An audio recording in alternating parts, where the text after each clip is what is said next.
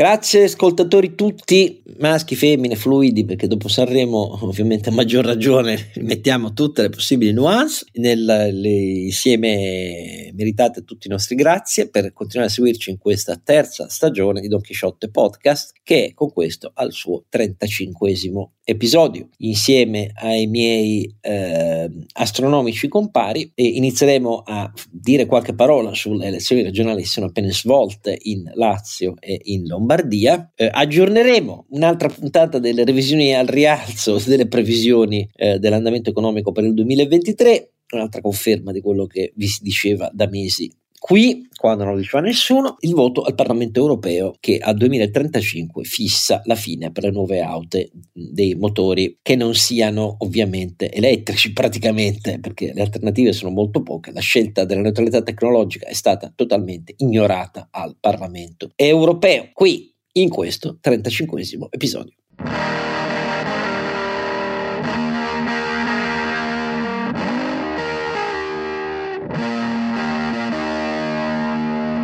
Don Chisciotte Oscar Giannino e insieme a lui eh, i nostri assoluti punti di riferimento veri del podcast Don Chisciotte a cominciare da Sancio Panza.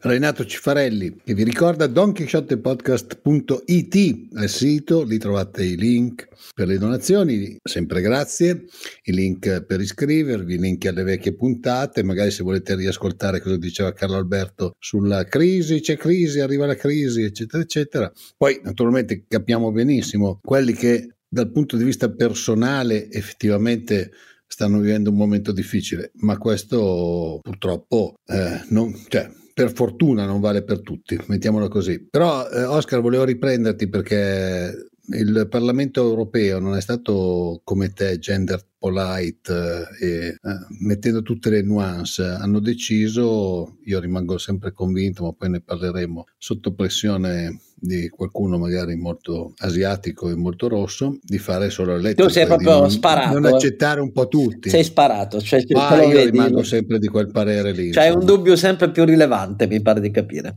Eh, sai, quando, quando, tu vedi così tanta convinzione, così, tante, così tanta gente contenta che si sfrega le mani e fa una bella faccia piena di gioia e, e leggi alcune aziende cinesi che fanno auto elettriche a che ritmo stanno crescendo, qualche dubbio ti viene. Eh, ne parleremo. Però poi ne parleremo. Ne dai. parleremo. E naturalmente abbiamo poi il nostro uh, acceleratore di particelle permanente e preesistente ai progetti del CER che è il nostro Ronzinante. Sì, Carlo Alberto Carnevale Maffè, però ecco, questa storia di essere astronomici non è che mi piace molto con questa storia che qua gli F-22 appena ti trovano fuori orbita ti buttano giù con un razzo, quindi diciamo, no, siamo, Beh, non sono astronomici, terra, sono, Oscar, qua. diciamo, io ne metto 4, vedi tu.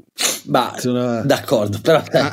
quelli sono palloni e non c'entra niente l'astronomia. Sono palloni gonfiati che mi sembra capito, che non, non, non, sia il nostro... O, meno, magari qualcuno ci considera così, ma insomma, mi, se, mi, sembra che siano da altre parti. C'è un certo mistero, in particolare su uno di questi quattro abbattimenti, su questo manu- manufatto ottagonale su cui eh, c'è stata una grande discrezione da parte statunitense eh, nel dare particolari. E... Del, del, tipo hanno delle tecnologie che non conosciamo bene, insomma. Eh, questo è il dubbio che si è immediatamente propalato perché eh, negli altri casi la descrizione era un pochino più accurata degli apparati che comunque restavano apparati in grado non a caso di sorvolare basi militari, basi aeree, siti eh, in cui da decenni sono eh, stivati. Eh, no, diciamo, ma era per Google Maps. Eh sì, era per Google Maps, come no, in versione cinese, certamente. E, e non c'è solo questo, eh, faremo un accenno qualche minuto alla fine, c'è un'intensa attività militare che fa presagire qualcosa anche intorno ai confini eh, come proiezione esterna della Russia. Ma cominciamo dal voto, dal voto eh, che si è tenuto in voto. voto eh, chi, ha, chi, ha, votato? Eh beh, quelli che hanno votato, molto, molto pochi, è un, è un, record di astensione. Eh, che non mi ha sorpreso molto, a dire la verità. Poi le proporzioni sono molto elevate, però a me non ha sorpreso particolarmente. Dirò perché eh, si è votato appunto in Lombardia e in, nel Lazio, eh, destra, l'avanzata della destra nelle regioni italiane continua, eh, in Lombardia chi era interessato a capire soprattutto il rapporto di forze tra Fratelli d'Italia e Lega ha visto comunque Fratelli d'Italia con un successo indiscutibile, ma la Lega riguadagnare qualche punto, due punti, eh, e quindi per Salvini è facile dire che eh, è già iniziata la strada della ripresa uh, della Lega, di eh, Forza Italia preferisco non parlare, perché io preferisco non parlare di Forza Italia e delle trovate di Berlusconi che però confermano quello che abbiamo sempre pensato. Certo, per Giorgia Meloni il risultato lombardo è il risultato naturalmente fortissimo invece nel Lazio del suo partito e eh, del suo candidato è obiettivamente un rafforzamento molto forte anche all'interno della coalizione, un, una solida conferma del voto italiani eh, a, a settembre per le elezioni politiche, ma anche una strumento per ridurre a più miti consigli eh, i suoi alleati che sono i suoi peggiori nemici rispetto all'opposizione, i suoi peggiori, più determinati nemici a, costantemente volti a eh, non sorvegliarne i perimetri di attuazione dei suoi poteri, ma a ridurli il più possibile, questo è evidente. Berlusconi però secondo me ha esagerato con le sue cretinate filo Putin, eh, ha esagerato perché ha immediatamente, si è immediatamente creato un problema all'interno della famiglia dei popolari europei, costretti a smentirlo, eh, un fracco di governi costretti a dire il nostro unico interlocutore è Giorgia Meloni. Salvini è stato più accorto, nei mesi sotto elezioni, perché temendo il peggio è diventato un difensore a spada tratta anche degli errori dell'inner circle della Meloni, l'avete visto nei, nei caso giudiziario eh, di, eh, dei due componenti del governo di Fratelli d'Italia e così via. Quindi è una partita che per la destra è comunque molto positiva, per la Meloni positivissima, per Salvini più positiva di quanto molti o si augurassero o temessero e poi resta il grande punto interrogativo su come questo poi si tradurrà davvero nella messa a terra delle, delle scelte del, del governo. Um, io per il momento mi fermo su questo, questo banale sintesi e, e, e, passo la parola a voi due per dire che cos'è che vi ha più colpito di questo risultato elettorale delle regionali lombarde e laziali. Sentiamo cosa dice Renato che votava nel Vogherese. Che, che votava in, in, in no beh, io vi, voto già in valle, mettiamola così, in una zona eh, già da, da, da, fuori dalle grandi città, paesi piccoli con pochi, con pochi elettori. Beh, mi pare abbastanza scontato dire che la cosa che più colpisce di queste elezioni sia stata l'astensione per il semplice motivo che alla fine secondo me c'è un, ormai un voto di appartenenza che rasenta quasi la, la, la, tifoseria, il voto che una volta era principalmente del PC, per, per, noi che siamo boomer, che siamo molto anziani, che il PD è riuscito a perdere. Cioè, alla fine la, l'impressione è che le, alle persone non importi quello che succeda, del tipo più o meno è uguale alla maggioranza delle persone, perché se non vota il 60% è la maggioranza delle persone, eh, mentre gli altri probabilmente vanno a votare perché hanno o un, appunto la tifoseria oppure un interesse diretto a che qualcuna delle diciamo di, di, di chi corre possa portare un po' di eh, non so, lavoro cose di questo genere. Questa è la mia impressione, magari, magari è sbagliata, eh, però mi sembra che ci sia stata una situazione di questo genere. Certamente il terzo polo ha fatto una campagna elettorale un po' asfittica, la Moratti, per, per me che sono in Lombardia, la Moratti ha fatto una campagna elettorale abbastanza da... Allora, da un lato da moderati, nel senso che non si è messa a urlare, non ha insultato, cose di questo genere, dall'altro però ogni tanto con delle cose che probabilmente un po' di moderati non sono andate giù. Quindi la mia impressione, conoscendo un po' di persone che avrebbero potuto essere elettori del, del terzo polo, è che non, non, siano stati molto motivati ad andarli, ad andarli a votare. Per quanto riguarda il PD, avevano messo lì, l'impressione mia è sempre stata quella che avevano messo una, un candidato sapendo di perdere, mandiamo questo, cioè ogni tanto cercano qualcuno che va a farsi martiri, mar, va a fare il martire, come si dice? Martir, Martirizzare. Devo chiedere, martirizzare, beh, devo chiedere al giornalista per Piantala. le parole giuste. no, beh, normale, scusa Oscar. Ehm, però non so, io tra l'altro li ho, li ho, visti tutti e tre i candidati perché avevamo fatto un incontro di Nasso Lombarda in cui sono venuti a, raccontare, a raccontare, un po' i loro piani, i, i, programmi, eccetera. Mi è sembrato un candidato abbastanza debole. È vero che era in una situazione sicuramente che non era quella della sua uh, base elettorale, però anche dal punto di vista dell'esposizione del programma non mi è sembrato un fulmine di guerra, però era un'impressione mia, quindi sai, poi ognuno, ognuno, di noi ha le sue, magari dice le cose che ti piace sentirti dire, quindi dici ah che figo questo qua, che bello. Mentre invece uno un po' laico come me, che non, non, ha, non è particolarmente tifoso di nessuno, ha, ha un atteggiamento un po' più critico. Ciao Alberto. Non so poi Carlo Alberto cosa dice. io, io non vorrei aver fatto il democristiano, secondo me non ce n'era nessuno da votare, per quello la gente non è andata a votare, per dirla poi come la penso di fondo. Di fondo. Eh, ma, eh, per me c'è un punto sull'offerta politica, eh, sia di partiti che delle istituzioni nel perimetro regionale. Eh, abbiamo trovato il più basso punto della partecipazione elettorale per una tematica come quella delle due principali regioni italiane che hanno una significativa influenza sulla vita dei cittadini perché per esempio sono responsabili della sanità, sono responsabili della scuola, delle politiche del lavoro locali, del territorio. Se ci metto solo territorio e salute, ci dovrei mettere, penso, due dei temi più importanti di questi ultimi 3-4 anni, sicuramente la salute. Eh, Ebbene, i cittadini evidentemente non hanno ritenuto che ci fosse un'offerta partitica sufficientemente interessante per modificare, indirizzare eh, le scelte delle istituzioni, ripeto, pur importanti sulla vita dei cittadini.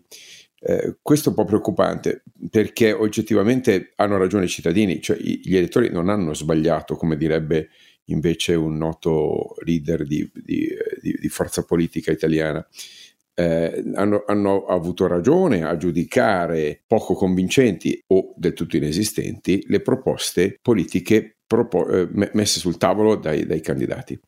Eh, il, forse un po' per la campagna elettorale striminzita, schiacciata fra eh, dire, le, le, ferie natalizie e, eh, e, il mese di febbraio, in, in, una collocazione francamente molto inusuale. Un po' per oggettiva scarsa caratura de, de, dei candidati, caro Oscar, io non, non, ho trovato un progetto politico. Non, capisco gli elettori che non, hanno, non, si sono ritenuti motivati. F- fatemi dire, è ovvio che vanno a votare soltanto gli aficionados e i tifosi, perché il voto di opinione non aveva nessuna opinione da valutare, non c'erano opinioni sul tavolo, c'era un, un mero senso di appartenenza. Eh, il secondo punto riguarda invece i flussi elettorali. Abbiamo due, due, due geometrie diverse, un, un, un Lazio con il centro apparentato alla sinistra, che ha preso metà dei voti del centro autonomo eh, invece in Lombardia. Questo mi sembra un dato molto significativo una destra eh, che conferma il rivolgimento dei voti e conferma che i voti però non sono eh, conquistati per sempre da, da, da, Fratelli d'Italia, sono voti in libera circolazione, non la definirei libera uscita, in libera circolazione interna al, al centro-destra e quindi contendibili. Mi sembrano molto meno contendibili quelli a sinistra, mi sembra molto meno contendibili quelli del PD. Ehm, quindi questo, se devo fare una riflessione invece per quello che riguarda il cosiddetto terzo polo, eh, direi che questa ambiguità di fondo tra eh, can, di fatto cioè, candidare un esponente uscente della giunta Fontana, vicepresidente in Lombardia e apparentarsi a un, un, um, a un'aggregazione che candidava una persona eh, preparata perché l'assessore D'Amato ha fatto bene, probabilmente una, è una delle eh, entità regionali che meglio ha fatto durante la pandemia, ehm, quella del Lazio. Ecco, questa confusione non ha portato a, a sfruttare lo spostamento di voti che invece il rimescolamento di voti che invece nel centrodestra si è confermato in queste, in queste elezioni. Quindi trovo che appunto l'offerta politica non sia stata assolutamente convincente eh, e questo non è per nulla eh, incoraggiante se, se, devo guardare al futuro del, del paese. E secondariamente c'è, c'è proprio il ruolo delle istituzioni regionali che eh, rispetto a una, un dibattito sull'autonomia differenziata, rispetto a un dibattito su riforme costituzionali, rispetto alla discussione che vuole addirittura reintrodurre le province con un'elezione diretta della presidenza, io trovo che eh, siamo di fronte a, a una so, crisi, non, non, saprei dire, ma certamente un, un, ripensamento importante del ruolo delle amministrazioni locali. Eh, quindi, che dire Oscar, al di là del, del dibattito proprio di, di, immediatamente successivo alle elezioni, c'è una riflessione da fare su, eh, sul modello delle regioni, sulla capacità di mobilitare le persone in maniera autonoma, perché quando si vota nell'election day sotto il traino fatemi dire nazionale, abbiamo visto i risultati, la, la partecipazione c'è. Eh, si votare solo così per le regionali a freddo, come direbbe Letizia Moratti, eh? Eh, nel senso di campagna elettorale a freddo. Mm, di, diagnosi direi centratissima sulle, sulle ah. motivazioni del, dello, del non, dello scarso risultato del terzo polo in Lombardia, dicevo che eh, c'è una riflessione da fare sulle regioni in questo paese, sui loro poteri, sui loro ruoli, sul modo di incidere i cittadini. ed è una riflessione importante perché è un pezzo di federalismo che in certi casi ha funzionato, perché devo dire la stabilità dei governi regionali è stata una delle più alte insieme a quella dei governi comunali in questo quadro della Repubblica, quindi no, non è tanto l'assetto puramente politico-elettorale che dal mio punto di vista poteva essere eh, certamente rivisto. Eh, una delle caratteristiche di, di, questo modello elettorale in cui first past the post, no? quindi il, il, il, primo vince tutto, compreso il premio di maggioranza, effettivamente è una dinamica che non favorisce eh, i, i, terzi poli o, o, le, o le, eh, le, modalità, fammi dire, intermedie, per, per, ovvie ragioni, perché se vince il primo l'effetto polarizzante è massimo, molto più che nel, nelle elezioni nazionali, decisamente di più. No? Eh, quindi non era certamente il momento migliore, però sono preoccupato perché invece un dibattito sull'autonomia regionale e sulla suddivisione tra centro, periferia e, se volete, modello federale nel, nel, nel contesto europeo mi sarebbe piaciuto eh, averla. Invece siamo di fronte a una vaga idea di riforma presidenzialista senza gambe e senza progetti, una, una confusa e, e, contraddittoria idea di riforma autonomista con autonomia differenziata. Ecco, al di là delle risolte elezioni, caro Oscar, io penso che manchi veramente la, la lucidità nel capire quale assetto istituzionale si merita l'Italia del terzo millennio. Eh, eh, voi la fate fin troppo fine dal mio punto di vista la, l'analisi. Eh, io ho quattro semplici, secchi punti perché parto da un altro presupposto. Io parto dal presupposto che eh, ci sono due me- modi di vedere le sconfitte. Un modo è quello di forze politiche che sono radicate da decenni nel dibattito pubblico italiano, un altro modo è per quelle nuove eh, per chi è radicato da decenni nel dibattito politico italiano, nella presenza politica nazionale, locale, eccetera, eccetera, e a questo punto sì, certo parlo del PD innanzitutto, ma parlo anche della Lega e di Fratelli d'Italia, vedere la tendenza progressiva che direzioni in elezione, qualunque sia il tasso di partecipanti, alto, altissimo, basso, bassissimo, viene confermata di volta in volta, beh, lì ti pone obbligatoriamente dei problemi molto seri. Per cui il tentativo del PD di dire abbiamo guadagnato un punto rotto in più rispetto alle politiche, eccetera, è risibile perché eh, ovviamente Forza Italia no, non, riuscire ancora a non vedere, a illudersi che non sia un declino avviato da anni e sempre più paradossalmente non letto da coloro che ci restano, è risibile quindi prescindo dalle fesserie filoputiniane di, di Berlusconi.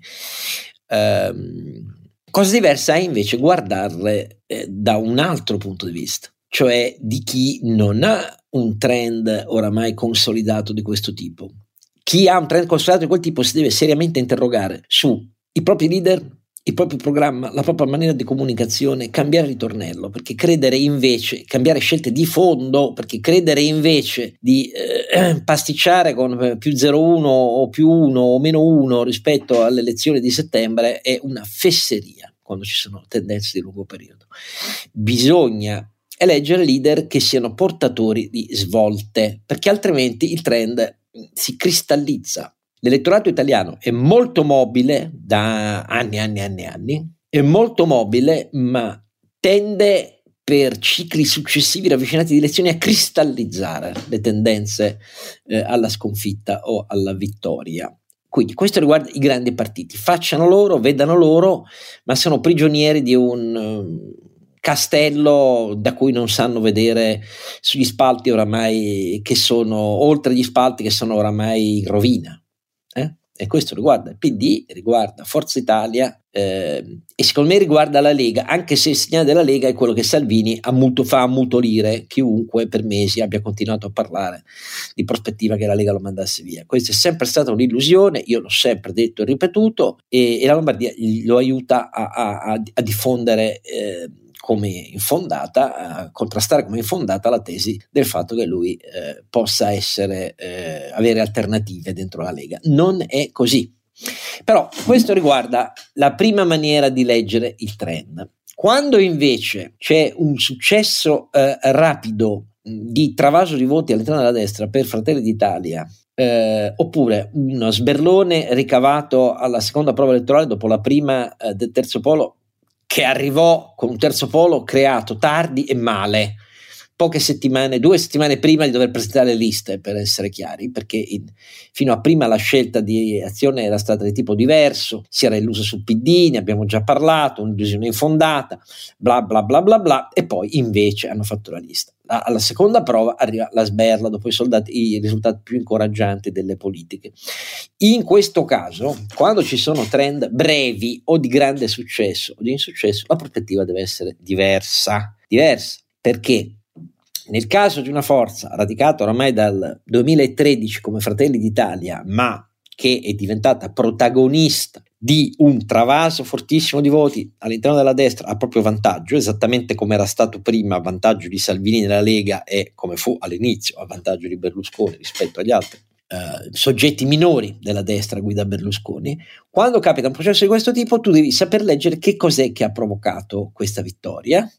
Nel caso del, del, di Fratelli d'Italia, essere orgogliosamente alieno dalle scelte fatte invece da ehm, Forza Italia e Lega, che erano anche nel governo Draghi, per essere chiari, ma da prima di allora con un atteggiamento di irriducibile alterità identitaria rispetto a quelle scelte, gli è valso, dopo la delusione accumulata dall'elettorato di destra, prima verso Berlusconi, poi verso Salvini di fronte alle sue stupidaggini, eh, gli è valso il beneficio di un enorme ingresso di voti travasati dagli altri due partiti e se volete la mia impressione queste regionali confermeranno alla Meloni l'idea che è l'identità la vera carta che deve continuare a giocare verso i suoi due alleati e questa è la vera sfida che ha perché l'opposizione non è in grado di rappresentare una sfida in questo Parlamento per lei. Quindi, per fare lunga durata, identità, identità, identità. Del resto, dal punto di vista Meloni, a questo contribuiscono anche alcune delle cose su cui noi siamo più critici, i decreti piantedosi, la svolta anti-immigrati. L'immigrazione non è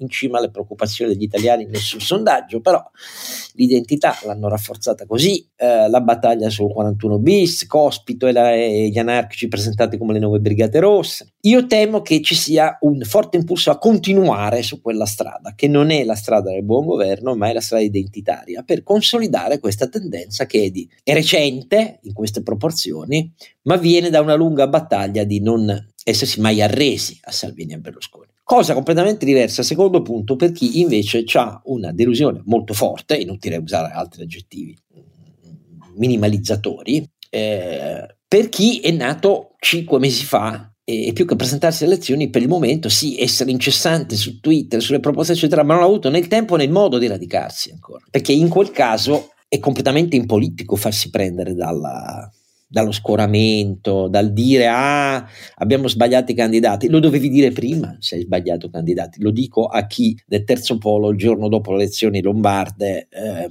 ha iniziato a dire ah ma io ho sempre avuto forti dubbi, eh, in questo caso bisogna essere sinceri, la presa che le due grandi tribù contrapposte hanno esercitato per decenni nella politica italiana, dall'avvento della seconda repubblica, discesa in campo di Berlusconi a oggi, non è forte, è fortissimo.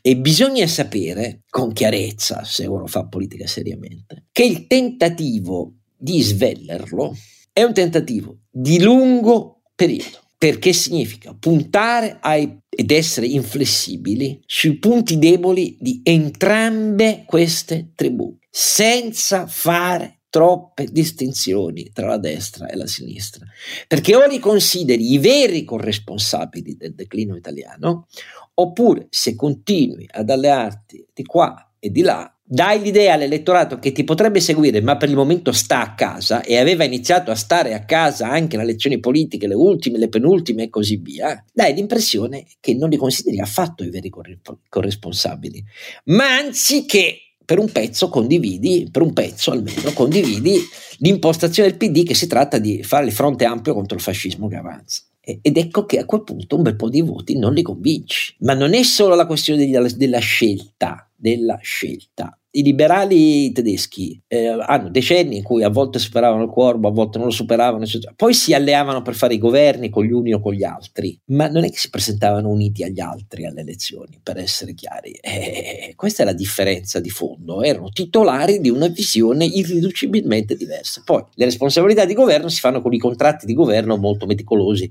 alla tedesca, però per, tanto per fare un esempio. Questo significa naturalmente avere un'idea anche di una leadership da parte da una parte deve essere contundente, ma dall'altra deve essere anche capace di parlare il linguaggio giusto e di sollevare temi giusti. Faccio un esempio. In Lombardia, uno dei temi da sollevare per tentare di convincere, secondo me, io non ho fatto campagna elettorale, non sono impegnato direttamente in politica, sono impegnato nel tentativo di vedere, di aiutare qualcuno per eh, questa prospettiva oltre e diversa dalla sinistra alla destra italiana così com'è, ma è possibile mai che nessuno sia stato sfiorato dall'idea di sollevare in campagna elettorale l'idea che la regione più avanzata d'Italia dal punto di vista economico, finanziario e così via, uno dei temi per il governo regionale non dovesse essere per la regione più europea dell'Italia quello non lasciamola governare dagli amici di Putin?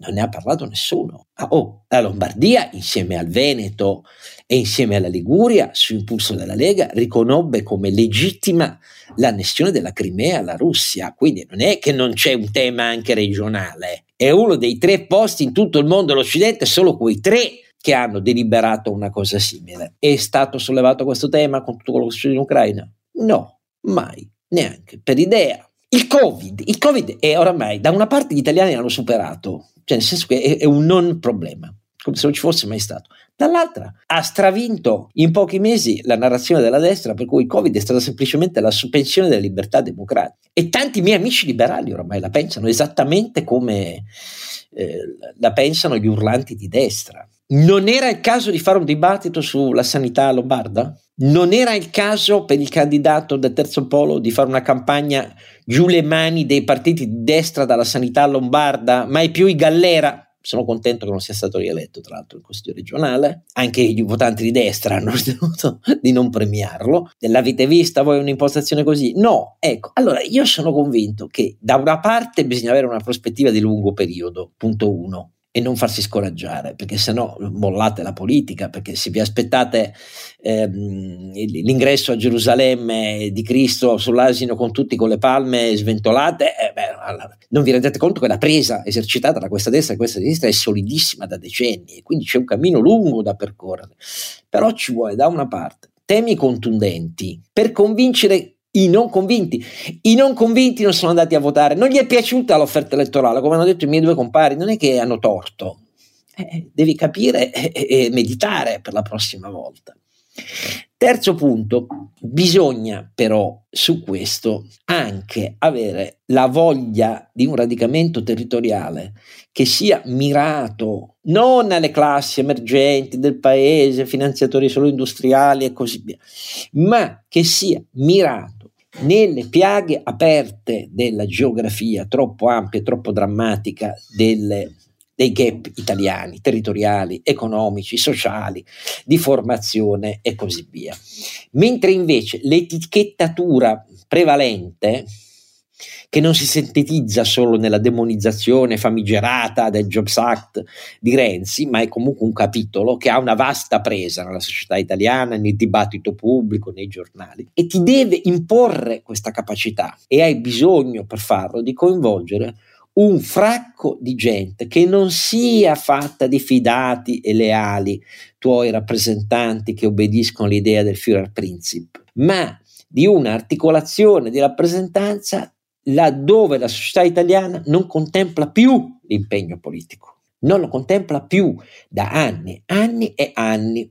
Quarto punto, e ho finito. Attenzione perché sopravvalutare l'importanza politica della bassa partecipazione o come fa il PD tentare di usare l'argomento per la de- delegittimazione insomma vabbè, ma voi avete neanche il 50% di, di, chi è andato a votare no ecco questa cosa è profondamente sbagliata. In tutti i paesi occidentali vota chi va a votare il non voto è un atteggiamento anche politico per così dire le percentuali sono talvolta molto spesso molto più basse delle nostre storiche e questo non inficia affatto la legittimità piena degli eletti, non la inficia affatto, perché questo è un atteggiamento antipolitico, antipolitico, perché mina dalle fondamenta l'idea della rappresentanza, il nostro sistema rappresentativo, non di democrazia diretta, e questa storia è un'arma esattamente di demagogia antipolitica. Allora, lo dico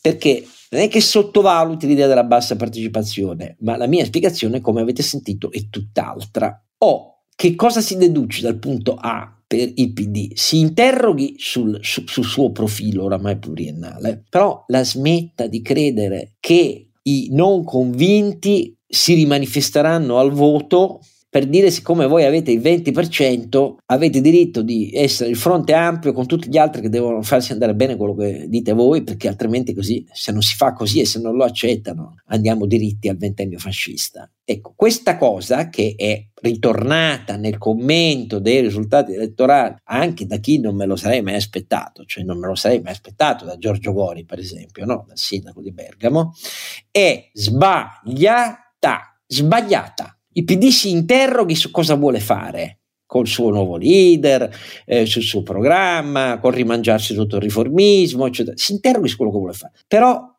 è un'illusione quella di tornare a credere di dare le carte per una maggioranza antifascista in cui il PD con tutte le scelte antiriformiste che ha fatto è lei che dà le carte agli altri, che di queste scelte non sono convinti, non se ne faranno convincere mai e che sono liberi e pienamente titolari di un'altra visione politico-culturale, che non è caudataria di questa destra inguardabile e che però ha provato in tutti i modi, talvolta persino sbagliando per eccesso di generosità, a credere all'innesto del riformismo all'interno di quel tronco, ma oggi lo vede calpestato e bruciato a rogo in effigie da tutti e quattro i candidati della segreteria del PD. Ecco, io la vedo così. Non è facile per chi non si identifica in questa destra e in questa sinistra, però bisogna sapere che non è facile e bisogna comportarsi sia nel modo di essere leader, sia nel modo di costruire costruirsi e radicarsi sia nella lingua che si parla, in maniera coerente alla consapevolezza di un compito che chiede insieme di essere puntuti, ma anche molto, molto, molto, molto, quattro volte molto, umili. Fine del mio commento. E adesso andiamo invece all'aggiornamento delle prospettive su 2023.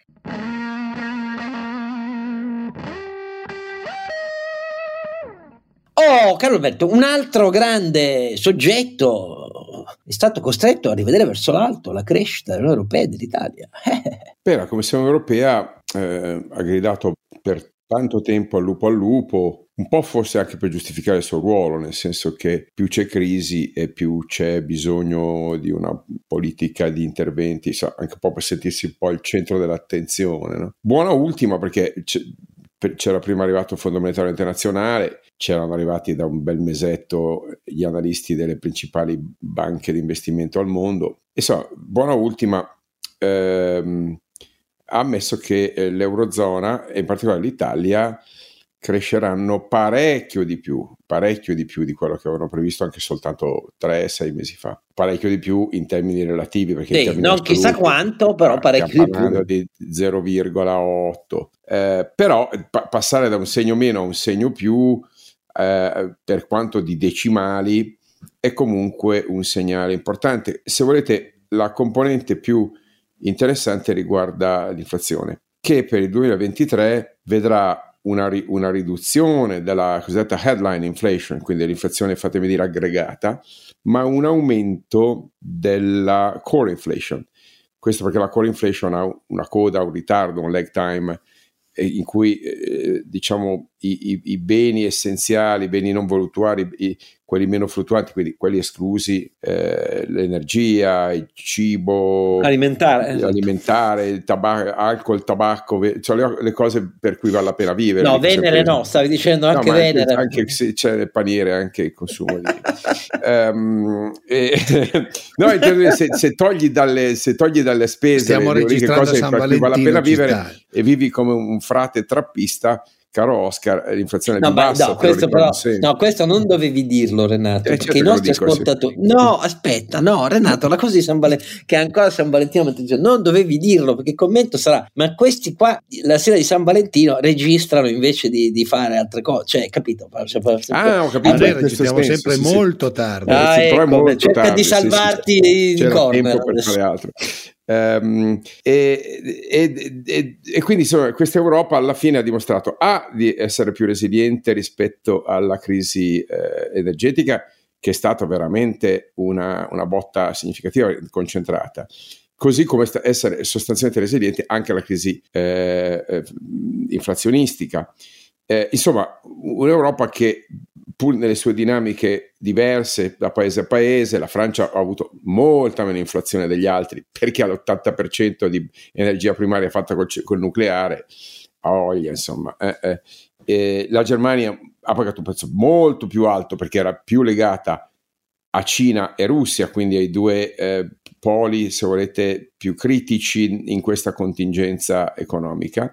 Noi, nel senso di noi italiani, l'abbiamo sfangata meglio e le conferme sono che cresceremo eh, in linea con il resto d'Europa e meglio, di, e meglio dei tedeschi. C'è un tema importante che però va ricordato rispetto all'Italia, che ehm, eh, quest'anno, secondo l'Unione Europea, eh, f- vedrà una crescita dello 0,8 contro le previsioni decisamente più negative precedenti, ma eh, l'elemento interessante è che eh, il, il, contributo dell'export, nonostante sia cresciuto significativamente nel 2022, eh, non è riuscito di fatto a compensare, queste sono le prime visioni che a compensare l'aumento delle importazioni di natura energetica. Quindi noi abbiamo esportato molto di più, ma avendo importato non in termini di volumi, ma in termini di prezzi, eh, ehm, l'energia eh, a, a, appunto a, a, condizioni economiche decisamente penalizzanti, eh, il, eh, i cosiddetti net export sono negativi nel 2022 e sono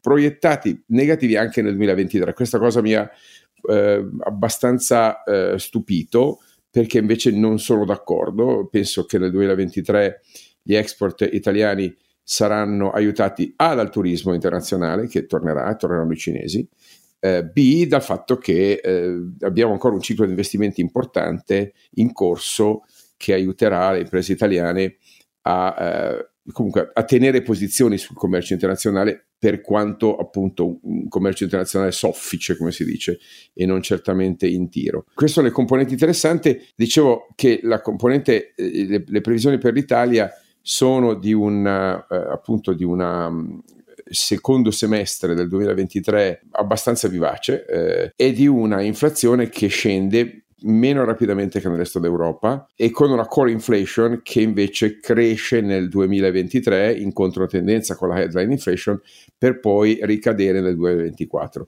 Che dire di queste previsioni? Eh, sono previsioni che si allineano a quanto già ehm, eh, indicato dai, dai, grandi attori internazionali delle banche d'affari, che parlano di un'Europa che probabilmente ha bisogno eh, di qualcosa di più che un aggiustamento di previsioni al ribasso in termini assoluti, sia chiaro in termini relativi, sono migliori di prima per il suo futuro eh, e ha bisogno di una politica industriale. E qui invece eh, emerge il silenzio relativo dell'Unione Europea, della Commissione in particolare, sul fatto che la risposta alle politiche industriali ed economiche del governo Biden, dell'amministrazione Biden in America, non, non, c'è, non c'è in queste previsioni, non c'è nelle previsioni del 2023 e 2024, il che vuol dire che eh, questo è un documento non dico omissivo, ma certamente parziale, perché è impensabile che non succeda niente nel 2023-2024 del resto, però, le decisioni non sono state ancora prese. Quindi hai ragione, sì, sì, hai ragione, però eh. ti dimostra che questo, queste sono previsioni, fatemi dire, a politica corrente, no? e quindi probabilmente dovranno essere riviste. E in questo senso, che siccome penso che verranno riviste, perché dovrà in un modo o nell'altro partire un ciclo di investimenti sussidiati dal pubblico, è, è, è ovvio che a quel punto sarà altro debito, sarà un'inflazione che probabilmente durerà di più delle previsioni della, della, della, mm, della, Commissione europea, perché sarà sostenuta ancora da una politica monetaria che nonostante le urla e le grida rimane in realtà una politica diciamo moderatamente espansiva, ehm, con un debito pubblico che probabilmente crescerà anche nei paesi core, quindi Germania e Francia, e, e quindi secondo me alla fine keynesianamente avremo un 2023-2024 che vedranno ancora la mano pubblica in Europa, sia a livello federale che a livello federale, diciamo dell'Unione, sia a livello delle principali economie nazionali, quindi Francia e, e Germania, vedrà un'iniezione di, di, di, di, spesa pubblica ragionevolmente per investimenti, non come quella italiana, eh, eh, che quindi alla fine non farà altro che accelerare il, lo, lo, sviluppo economico, sia pure di qualche, puntici, di qualche decimino di punto. Ci aggiungo il fatto che ormai è, è, è chiaro a tutti che l'investimento in transizione energetica riguarderà anche le piccole e medie imprese e le famiglie.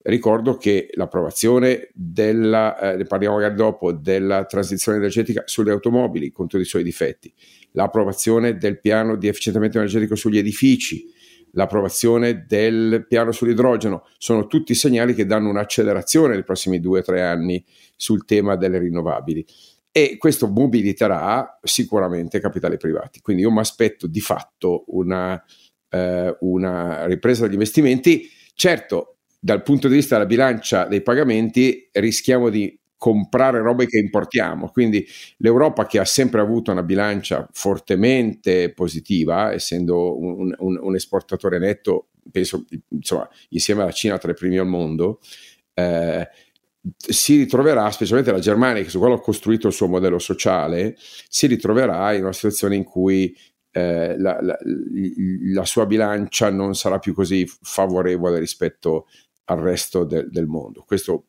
diciamo, parla a favore di un, di un euro fragilino, debole, ehm, e quindi parla a favore di fatto di una, dire, di una eh, inflazione leggermente più duratura di quella che ci vogliono far credere adesso, eh, ma tutto sommato parla di un'Europa che sarà costretta a rivedere eh, la, la, sua politica eh, energetica in maniera drastica.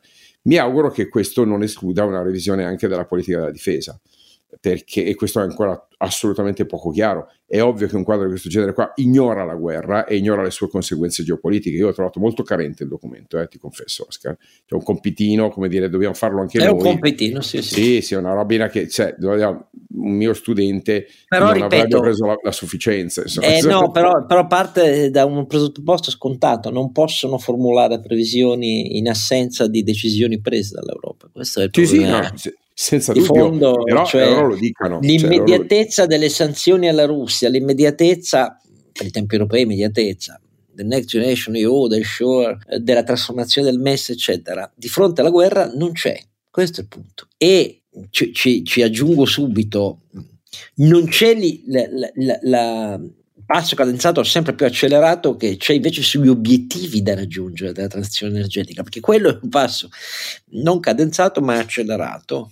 E la conferma è oggi appunto il voto eh, al Parlamento europeo che ha confermato, sia pur con una maggioranza forte ma non schiacciante, 340 a favore, 279 contrari, 21 astenuti, eh, le, le, le, indicazioni di accelerazione della Commissione europea per quello che riguarda eh, i veicoli. Quindi insomma, il Parlamento europeo ha approvato lo stop eh, ai veicoli a benzina e diesel di nuova immatricolazione a partire dal 2035 e in più ha anche votato qui invece con una maggioranza più ampia ehm, oh, no, non ha approvato, ha dato un primo parere preliminare, poi in realtà eh, il regolamento arriverà eh, più avanti, quindi eh, non era un, un, voto binding per così dire questo secondo.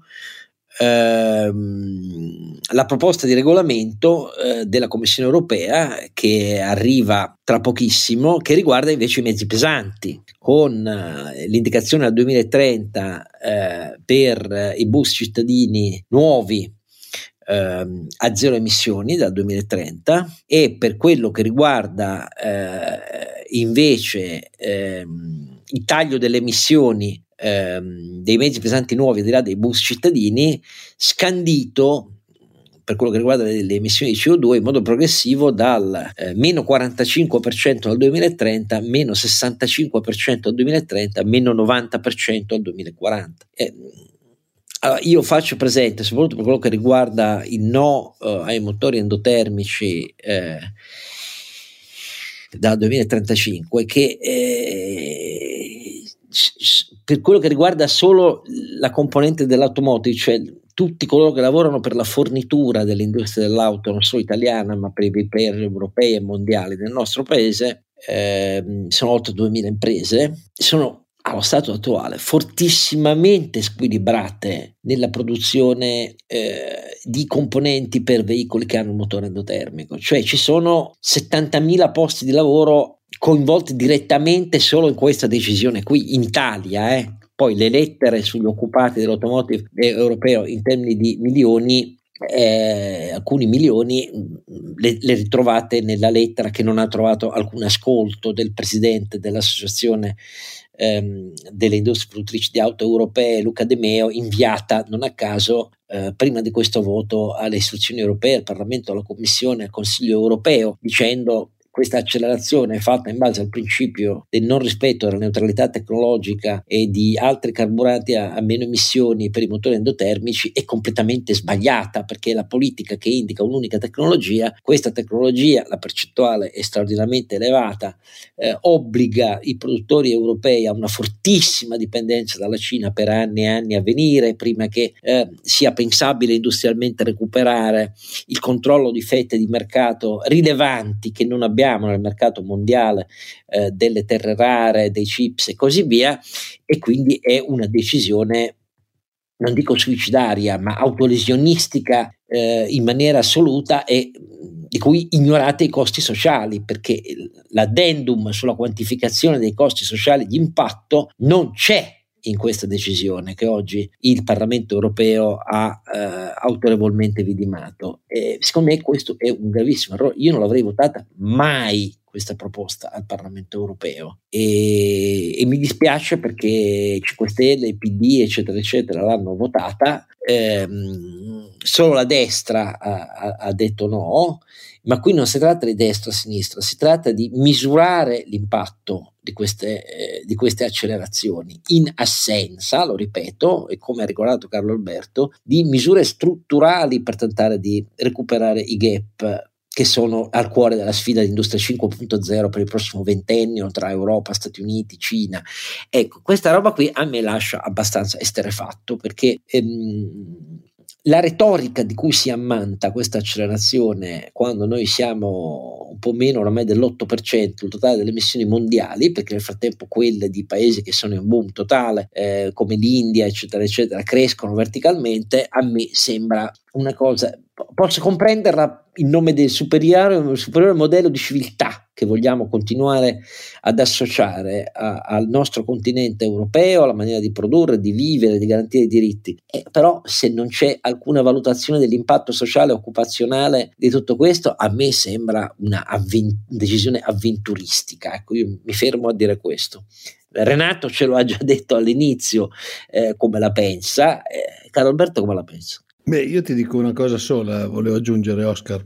Sentivo oggi alcuni dati su un'azienda cinese che fa auto, è un'azienda che è partita facendo le batterie, nata nel 2018, eh, nel 2022, adesso ho i dati fino a novembre, a novembre consegnava più di 200.000 auto al mese. Tu dimmi quale eh, azienda eh, cinese sarebbe riuscita a fare una crescita di questo genere se non avessero cambiato eh, le regole del gioco e quindi avesse dovuto rincorrere tutte le tecnologie che avevamo o che abbiamo. Ecco. Continuo adesso quando posso vado in giro con le macchine elettriche qualche dubbio continua a, ri- a rimanermi, insomma, sul... Beh, più, più di qualche dubbio, su... Renato, onestamente, per tutta la filiera, componentistica, No, eh, no, ma anche con, cioè, sull'utilizzabilità. Ah, su, poi a valle sull'utilizzabilità, sì, perché a parte allora, per adesso, a parte il commuting, sul... casa-lavoro, insomma, non, non sono ancora funzionali. Deve essere una rete di ricarica molto più diffusa, insomma non è un'evoluzione semplice, quindi trovo che il voto sia un po' fanatismo eh, politico, proprio perché le cose che hai detto tu, Oscar, violazione del um, principio della neutralità tecnologica, gran regalo alle tecnologie cinesi, mm, insomma, forzatura materie prime. Sì, poi. esattamente, forzatura importante su una filiera che forse aveva bisogno non, insomma, di, di, più tempo o, o, o, di partire prima, ecco, mettilo così. Certamente non di ricevere una, una imposizione sulla scelta tecnologica da parte del, della politica. C'è, c'è, una cosa da dire, eh, questo insomma, dire, assolutismo dirigista di Strasburgo alla fine sai come finirà no? con sussidi pubblici e con ah, certo. forme di protezione ma è per quello che ti sto dicendo o, oceani che, di sussidi pubblici è per quello che vedo, io mi aspetto inflazione più alta di quella che dicono adesso mi, mi aspetto com- paradossalmente uno sviluppo leggermente più drogato nei prossimi due o tre anni perché sarà necessario proprio a fronte di questa convergenza pesante di intervento regolatorio sulla transizione energetica, ripeto, auto e eh, immobili so, va, vanno a, converg- a, convergenza rispetto alle due asset class più capital intensive che hanno le famiglie, parliamoci chiaro, casa e, e, e automobile, il che comporta che per arrivare in tempo a, a, questi 13 anni, quanto? Sì, insomma, circa di 12 anni di tempo, sono proprio pochi eh, nel ciclo di, di innovazione tecnologica, vuol dire che nei primi tre anni, per poter poi arrivarci lanciati, non puoi aspettare gli ultimi anni, devi avere un piano veramente keynesiano di investimenti pubblici, sia a monte per tecnologie di base, materie prime, terre rare e quant'altro, sia a valle sul fronte infrastrutturale e eh, prodotti fino ad arrivare a sussidi, ripeto, sussidi molto più alti in, in Norvegia, in Germania. Noi siamo l'unico paese in Italia l'unico paese in Europa dove la quota di auto elettriche è diminuita nel 2022, ricordiamocelo. Eh. Cioè la scelta degli italiani è stata, dopo aver fatto le prove nel 2021, no grazie, vendeteci eh, un'automobile, non un giocattolo, la metto diciamo semplice. No? Eh, e la preferenza è data per le, le full hybrid, quelle cioè le, le, ibride vere, non le, le mild hybrid o, o, plug-in che sono in realtà più inefficienti delle macchine diesel normali. No? Eh, ormai, come dire, c- c'è anche un disincanto nella, nel, nel, cliente che ha capito che insomma c'è tanta politica, tanta ideologia in tutto questo e quando deve metterci i propri soldi ci pensa bene e in effetti sceglie, fatemi dire, prodotti più razionali e più coerenti con le proprie funzioni d'uso. Quindi eh, se l'Europa decide ideologicamente che sceglie lei le tecnologie e i tempi, si prepari a mettere mano al portafoglio al debito pubblico. Mm, diciamo, mentre sono quindi, fammi dire, fortemente critico sulle modalità, eh, fammi sperare che f- funzioni anche qui quella logica un po' hamiltoniana. Quindi, siccome abbiamo deciso di fare queste cose qua, ci tocca fare tanto bel debito e quindi prepariamoci a un debito federale, che poi è nella logica dei politici, cioè decidono loro le tecnologie e a quel punto il gioco è, ormai è fatto e a quel punto sono costretti loro malgrado a fare tanto debito pubblico. Questo è quello che vedo.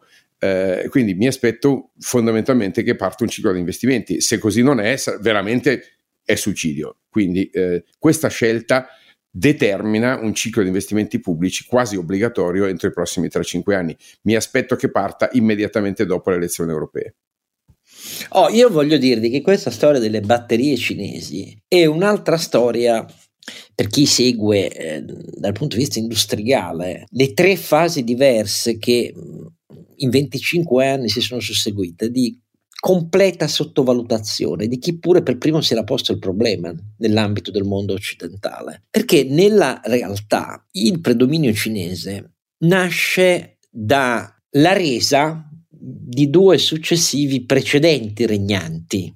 Perché i primi a scoprire, ed era gli anni 80, eh, la fine degli anni 80, l'importanza dell'industria delle batterie eh, di litio fu il Giappone che a fine degli anni 80, all'inizio degli anni 90, a cavallo tra 80 e 90, con la Sony, che all'epoca era leader dell'innovazione tecnologica, eh, con i Walkman, ve li ricordate, il camcorder, quella era roba Sony ancora, e poi la Panasonic, la Sanyo, la NEC. Ehm, Panasonic, che non a caso è una delle leader dei, eh, delle batterie. Esatto, tutti i giganti giapponesi dell'elettronica di consumo sostanzialmente si rese conto dell'importanza strategica di che cosa? Dell'integrazione verticale dell'innovazione e ricerca, sviluppo, produzione di batterie a sempre maggior eh, resa.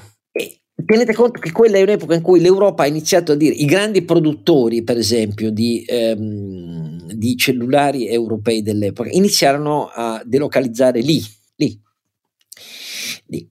Se non che il Giappone poi non legò direttamente, subito, questa prospettiva alle batterie per l'autopropulsione. È arrivato solo in un secondo momento. Nel frattempo, i coreani, i sudcoreani, ehm, soprattutto la Samsung, Samsung Electronics e LG, eh, avevano immediatamente fatto 1 più 1 fa 2. Non serve solo per l'elettronica di consumo, serve per gli autoveicoli. E a quel punto iniziarono, non avevano le stesse tecnologie avanzate dovute alle enormi spese di ricerca dei grandi ehm, conglomerati giapponesi. Iniziamo però ad abbattere i costi e, e le quote di mercato eh, sulle grandi batterie giapponesi eh, rapidamente non solo passarono, ma si moltiplicarono verticalmente a favore della Corea del Sud. E qui eravamo già all'inizio degli anni 2000. E anche qui a quel punto i grandi produttori eh, europei si spostano verso la Corea del Sud. Se non che a quel punto, 2005, 2007, 2008, 15 anni fa, la Cina apre gli occhi. Apre gli occhi e considera eh, con leggi eh, e sempre maggior supporto di tutta l'industria bancaria, finanziaria ehm, e del governo cinese con maxi incentivi e maxi sussidi, l'industria delle batterie come un settore definito di interesse nazionale strategico. E questo porta a un'accelerazione verticale, verticale, di cui un addendum che forse avrete detto più volte e che poi si è arrivati fino ad Apple che produceva i suoi 750.000 iPhone eh, in Cina, 750.000 al giorno, eh, per intenderci. ecco, però dietro il primato cinese ci sono 15 anni di crescente, insistente eh, attività di dominio dal basso perché non erano titolari neanche loro delle materie prime necessarie per la produzione di batterie e quando parlo anche di produzione non è solo per la componente delle pile ioni di litio, qui il problema è che sono anche molti prodotti chimici che sono necessari per quel tipo di batteria che l'Europa e gli Stati Uniti decidono di non produrre più perché considerati inquinanti, i cinesi se ne fregano. E, e a quel punto ecco come nasce il, il dominio cinese che è verticalmente integrato dai primi input eh, di produzione necessari per l'elaborazione e per l'assemblamento poi della pila a ioni di litio, fino a tutti i componenti chimici necessari per farla funzionare. Però, come vedete, sono errori tragici di sottovalutazione, tutti, tutti, tutti.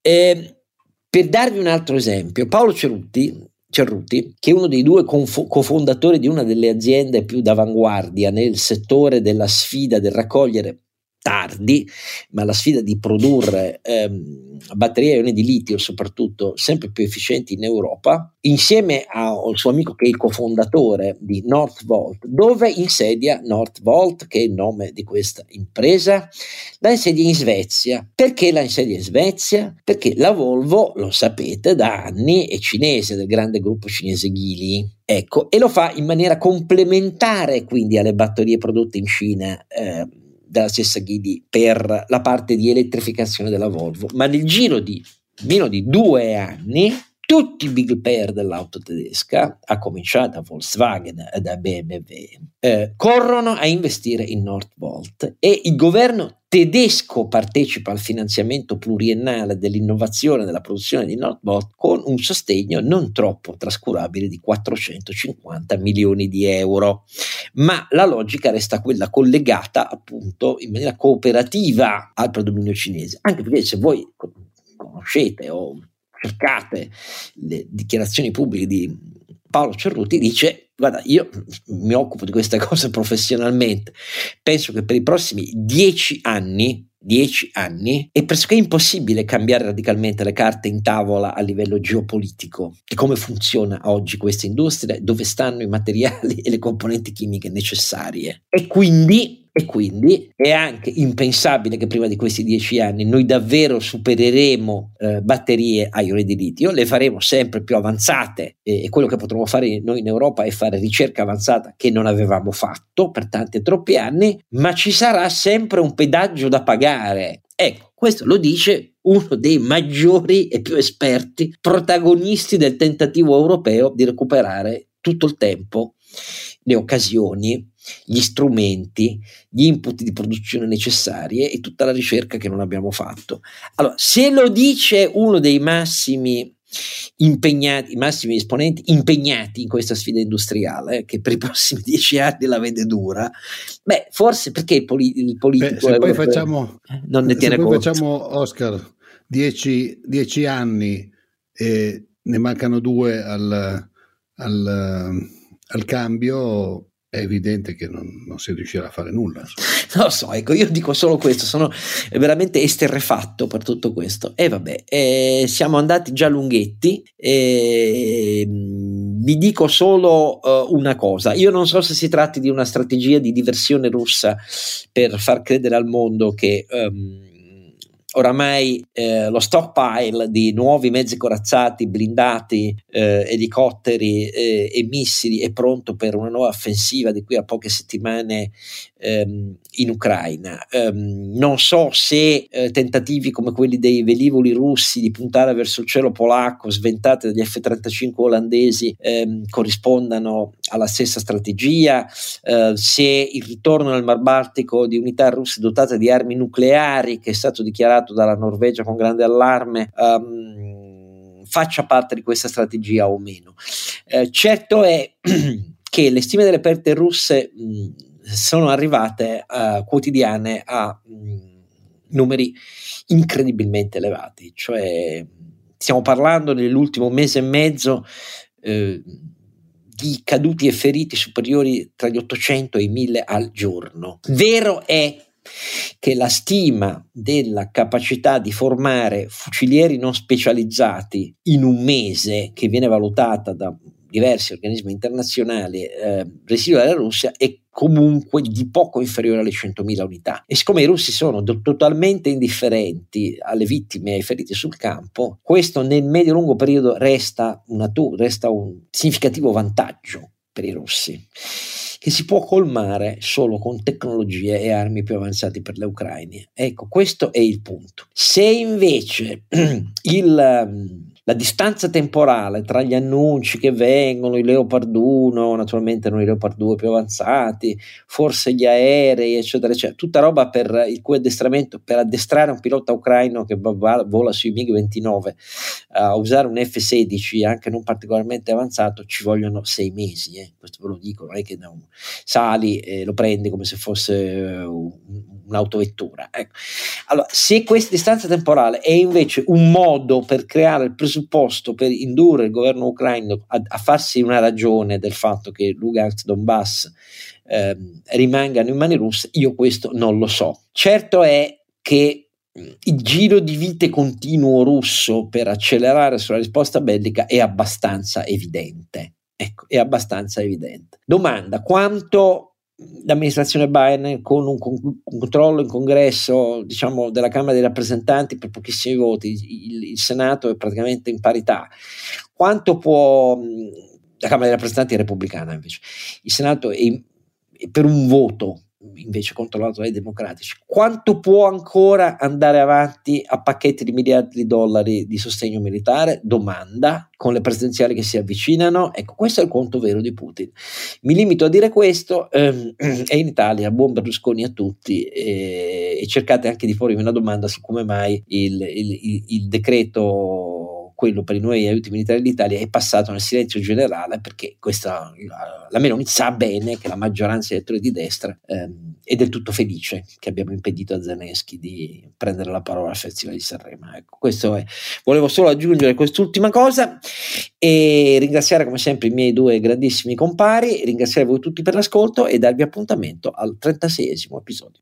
Don Chisciotte è un podcast autoprodotto da Oscar Giannino, Carlo Alberto Carnevale Maffè e Renato Cifarelli, in collaborazione con mdeaudio.com. Post produzione di Daniele Adamo. Per la pubblicità scrivete a info at donchisciottepodcast.it. Sigla e musica originale incisa dalla famiglia Bonfiglio. L'autore è Michele Novaro. Copertina di Simone Angelo Ferri e non ci sono autori perché andiamo rigorosamente a braccio, mentre le uscite sono regolari nella loro irregolarità.